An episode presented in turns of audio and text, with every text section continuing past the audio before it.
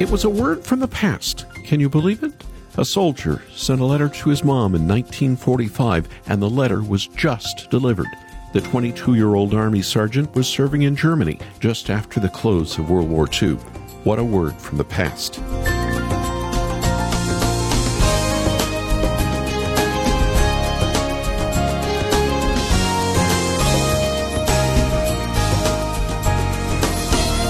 The doorbell rang. A widow, 89 year old Angelina Gonsalves, answered, and it was her long-time postman with a registered envelope in his hand. Was your late husband in the service? Yes, she replied, but I didn't know him then.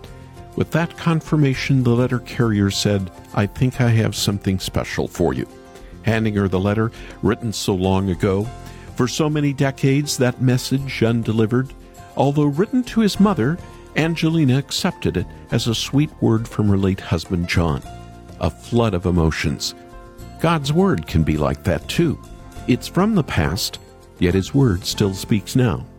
Welcome to Haven today, here on Wednesday. I'm Charles Morris. We get to share the great story that's all about Jesus. And we're in a series continuing for a second week called All the Bible in 90 Days. In a moment, we're going to look at a very familiar passage of Scripture, maybe one of the most familiar passages, in fact, right up there with Genesis 1 1 and John 3 16. It's Ephesians chapter 2 that you read on day 82 as you read with me through the Bible in 90 days. Those of us who grew up in a Christian home probably memorized some of these verses at a very young age. Pastors often preach from it. Those of us who were converted later in life probably came across it very early in our Christian walk. But is there a danger that we read it too often, that we forget what it really says? Maybe. Stay with me as we think about gospel truths found in a powerful passage in Scripture. But before we do that, I want to challenge you to join me and read the Bible through in 90 days. Now, this may sound a little bit ridiculous if you've never heard me talk about it before, but that's what I thought until I gave it a try. And how the Lord blessed me reading the Bible through in less than three months. A while back, I spoke with blogger Amy Gross about her experience. I asked God to guide me through. I said, This is something I believe that you want me to do, Lord. Guide me through it. And He was faithful. And I, w- I was faithful to Him, and He was faithful to me. And I took that Bible with me everywhere mm. I went. And this was before smartphones. So I was carrying my big Zondervan Bible, Nine Days Bible everywhere. I took it to restaurants. And when I was waiting for someone to meet me, mm. I took it to appointments when I was waiting for someone to meet me to look at the house, to do a walkthrough. And I read. I took it to my um, doctor's appointments and I read it there. Um, since then, I've read it many more times in 90 days, and I found myself reading it in the carpool line when I'm waiting to pick up my kids or waiting for a pot of water to boil before making dinner. There's, you just have to to ask God to show you the time and then you have to respond when he gives you the time mm. to. What I would like to say is God wants you in his word and and soak it in and as hard as it can be to add that hour, hour and a half, whatever it is for your reading speed, take that time. If that means that you have to wake up and read an hour before your kids get up, or if that means you read 20 minutes before they wake up, and then you read 20 minutes at lunchtime, and then you read 40 minutes later in the day. Find those pockets of time because that time that you give to the Lord will turn back to you with so many blessings that you can't imagine. Amy Gross from the Mom's Toolbox blog sharing about her experience with the Bible in 90 Days reading plan. You can hear more from her and others who've read through the Bible in 90 days on our Great Stories podcast, just out today. Listen to that at haventoday.org. And while you're there, why don't you sign up for our weekly Bible in 90 Days email that includes the reading plan for the next three months? It's absolutely free, and it'll give you weekly insights and encouragement in what you'll be reading each week. And I'd really like you to experience the blessing of reading God's Word regularly. So sign up at haventoday.org. Or you can ask for the reading plan bookmark when you call us at 800 654 2836. 865 Haven. Or if you'd like to have the actual Bible that shows you where to start and where to stop each day, we do have the special 90 day Bible let me mention it's a little larger print. It comes in a slim edition. You can take it with you wherever you go. So, for your gift to help support Haven Ministries in 2022, we'll send you this Bible right away. Once again, our number is 865 Haven, or the website to go to is haventoday.org. And now, let's begin the program. This is amazing grace. Who breaks the power of sin and darkness? Whose love is mighty and so much stronger?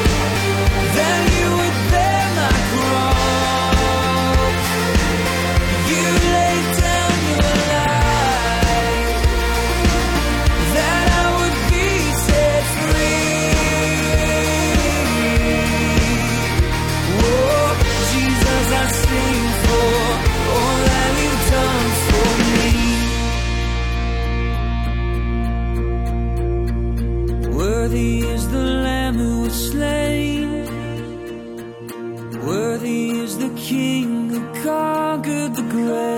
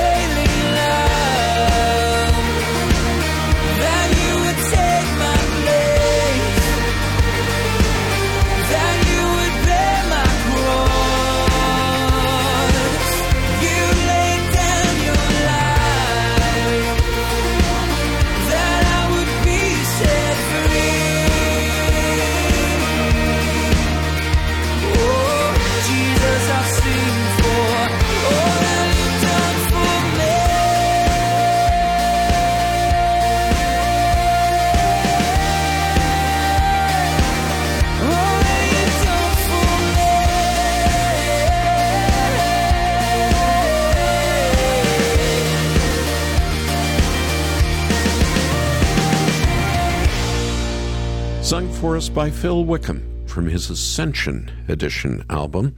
This is Amazing Grace here on Haven Today and all the Bible in 90 days. I'm Charles Morris. You know, the old reformer, Martin Luther, was once asked why he preached the gospel every week. And he replied that we forget it every week. Well, that hits a little close to home, doesn't it?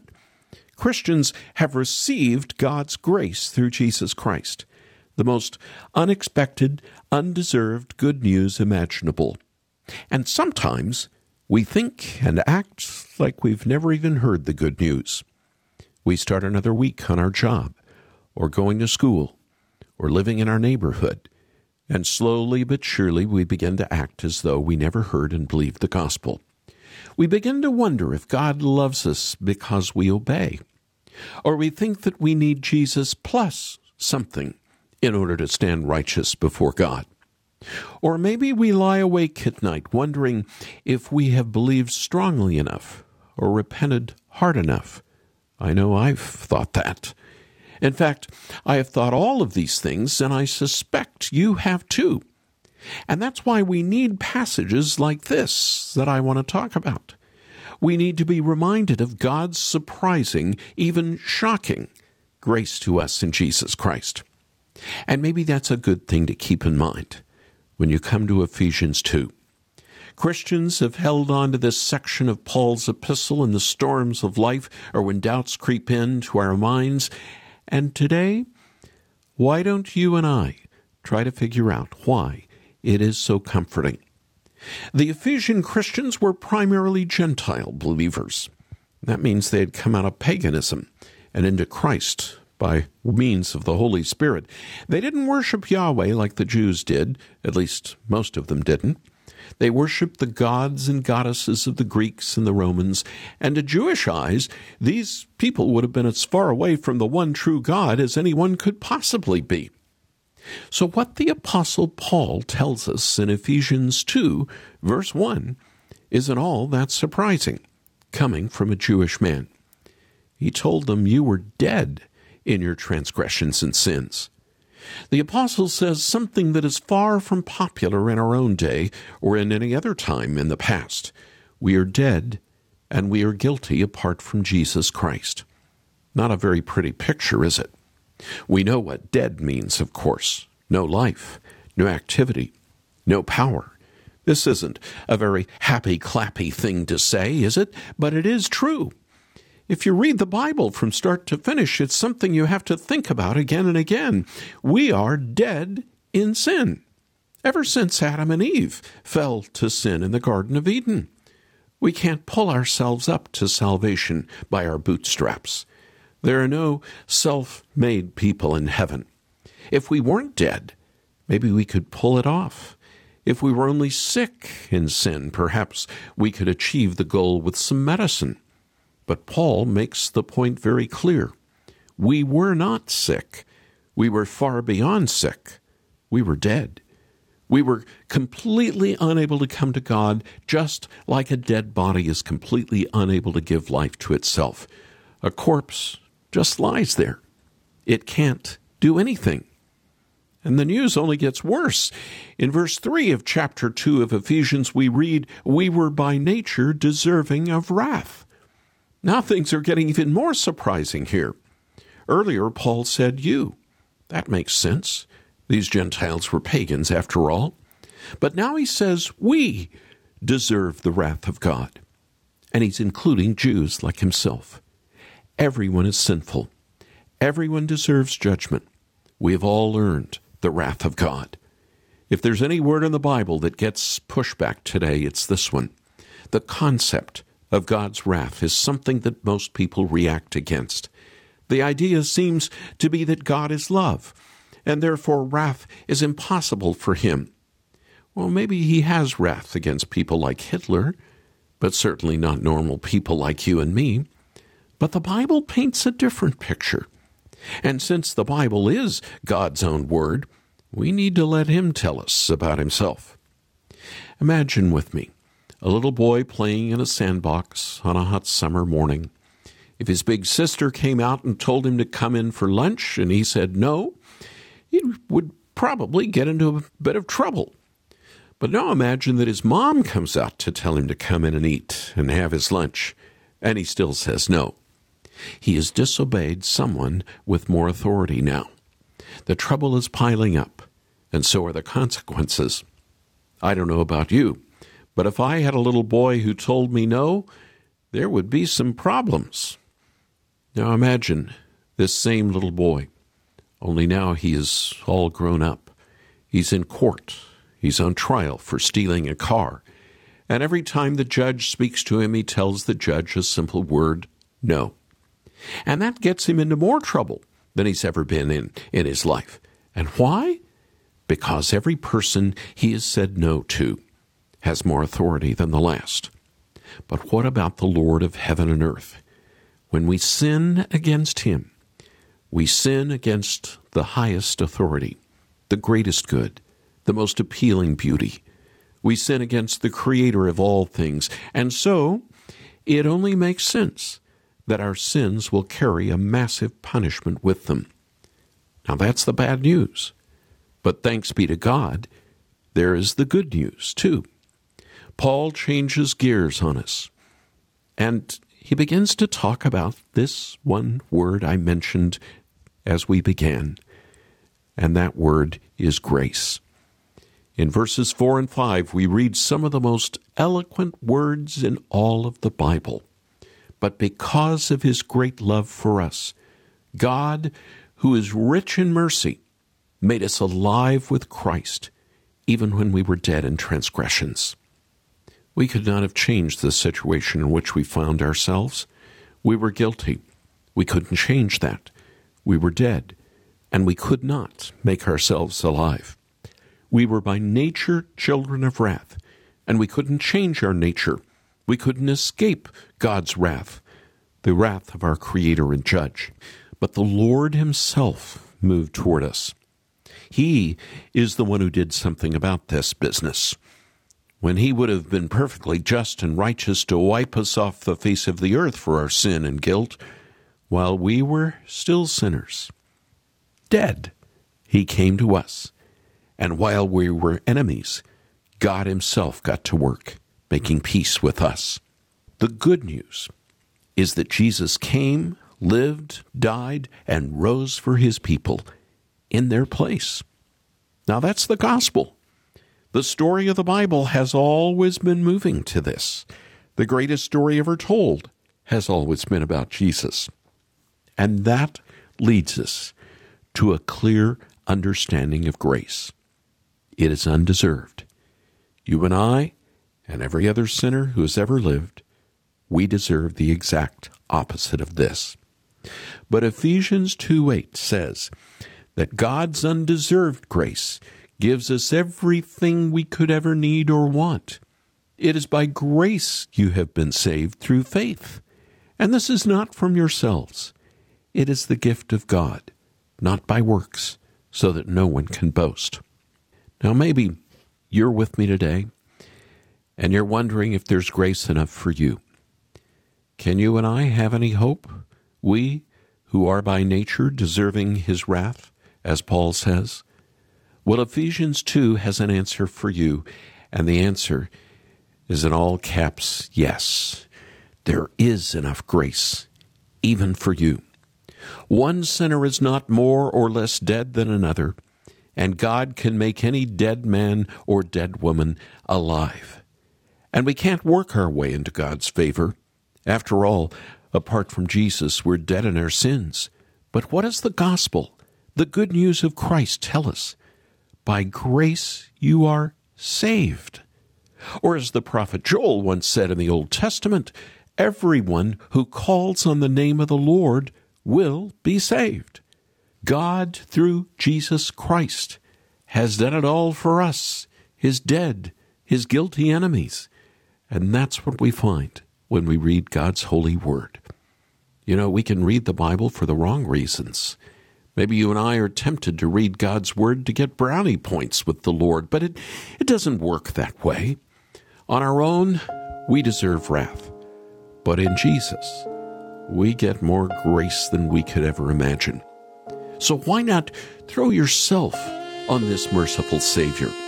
And why not read His Word to see more about who He is and what He has done? Amazing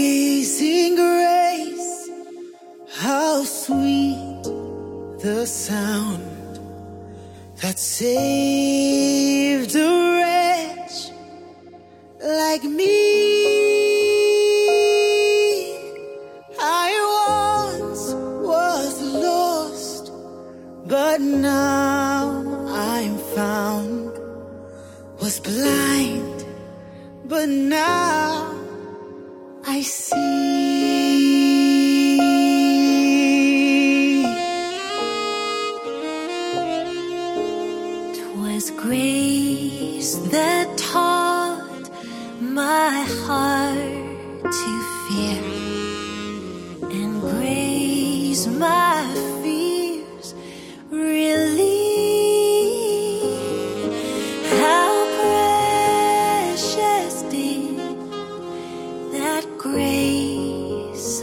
appear